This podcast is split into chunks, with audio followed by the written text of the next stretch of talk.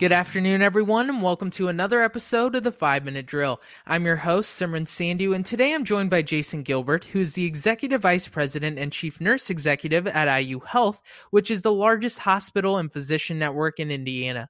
So, with that in mind, thank you for joining us today, Jason. Thanks so much for having me.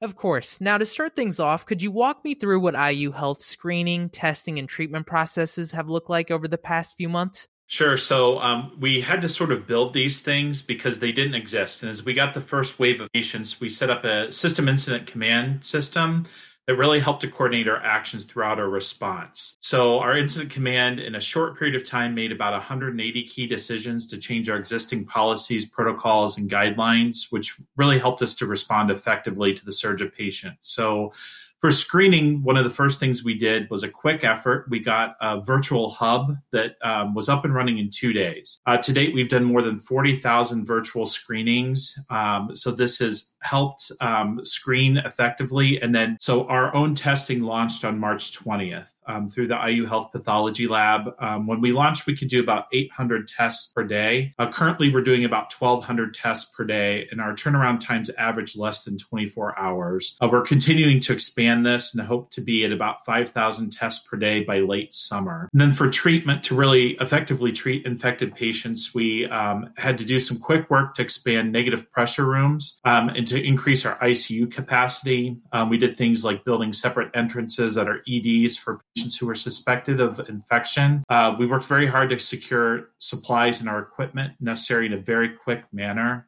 And we really worked around the clock to ensure that our teams had what they needed to care for patients. And then for the um, the wave of patients that came, we um, redeployed hundreds of staff and team members to respond to the pandemic. And uh, we did daily communications with our 34,000 team members just to keep them informed of the com- constant changes in practice. I think that's great to hear, especially given how important these processes are. But something that I haven't heard much about recently is what the treatment or hospital experience has been for patients who suffer from unrelated illnesses such as cancer.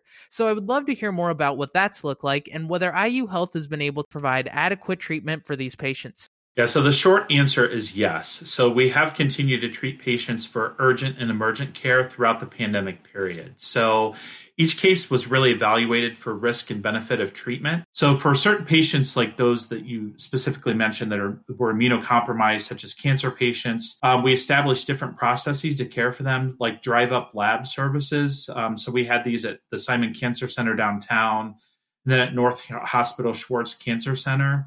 So things like critical blood draws can be taken uh, from patients waiting in their cars so they didn't have to come in for the risk of exposure. And then we also greatly expanded our use of telehealth services and other types of virtual care to keep caring for patients safely uh, with minimal exposure to uh, COVID 19 uh, throughout this period right? And I imagine that's been really effective. So hopefully things calm down, but there's still a huge risk of a potential second wave of COVID 19 cases. So, with that in mind, has IU Health begun to prepare for this possibility? So I would say, thankfully, the work that we did early on has sort of helped inform our uh, playbook, if you will, for our policies and procedures, which will guide our actions and um, to patient care as well as for the safety of our team members.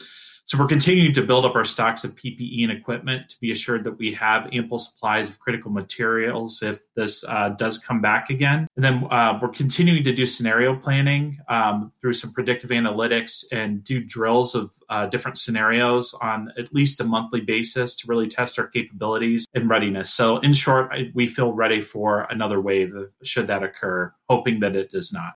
Understood. So I want to switch gears here and talk about healthcare workers who've been risking their lives to come in and treat patients. And I want to ask you, what are things IU Health is doing to prioritize their safety? Yeah, so first let me say how exceptionally proud I am of our um, our team of clinical professionals and how they've responded to this crisis and how they've approached caring for both our patients and each other.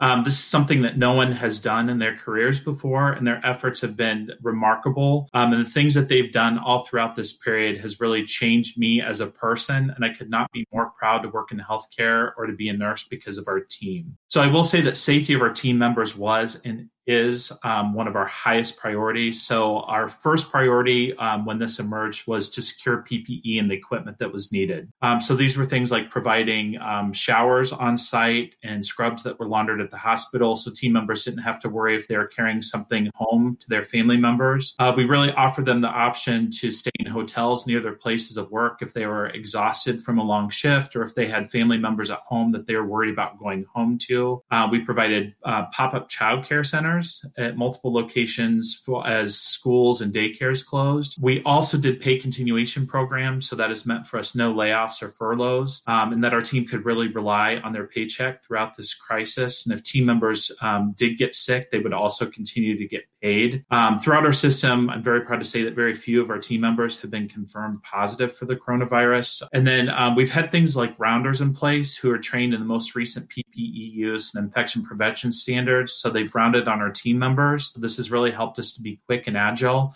in responding to the safety needs of our team members. Great. Well, thank you very much for your time, Jason. I believe a lot of people will be glad to hear all of the work IU Health is doing to effectively treat patients and keep workers safe. My pleasure. Thank you. Absolutely. And that wraps up the five minute drill for this week. As always, make sure to subscribe wherever you get your podcasts, and we look forward to catching you bright and early Monday morning as we continue our journey to redefine how you experience news.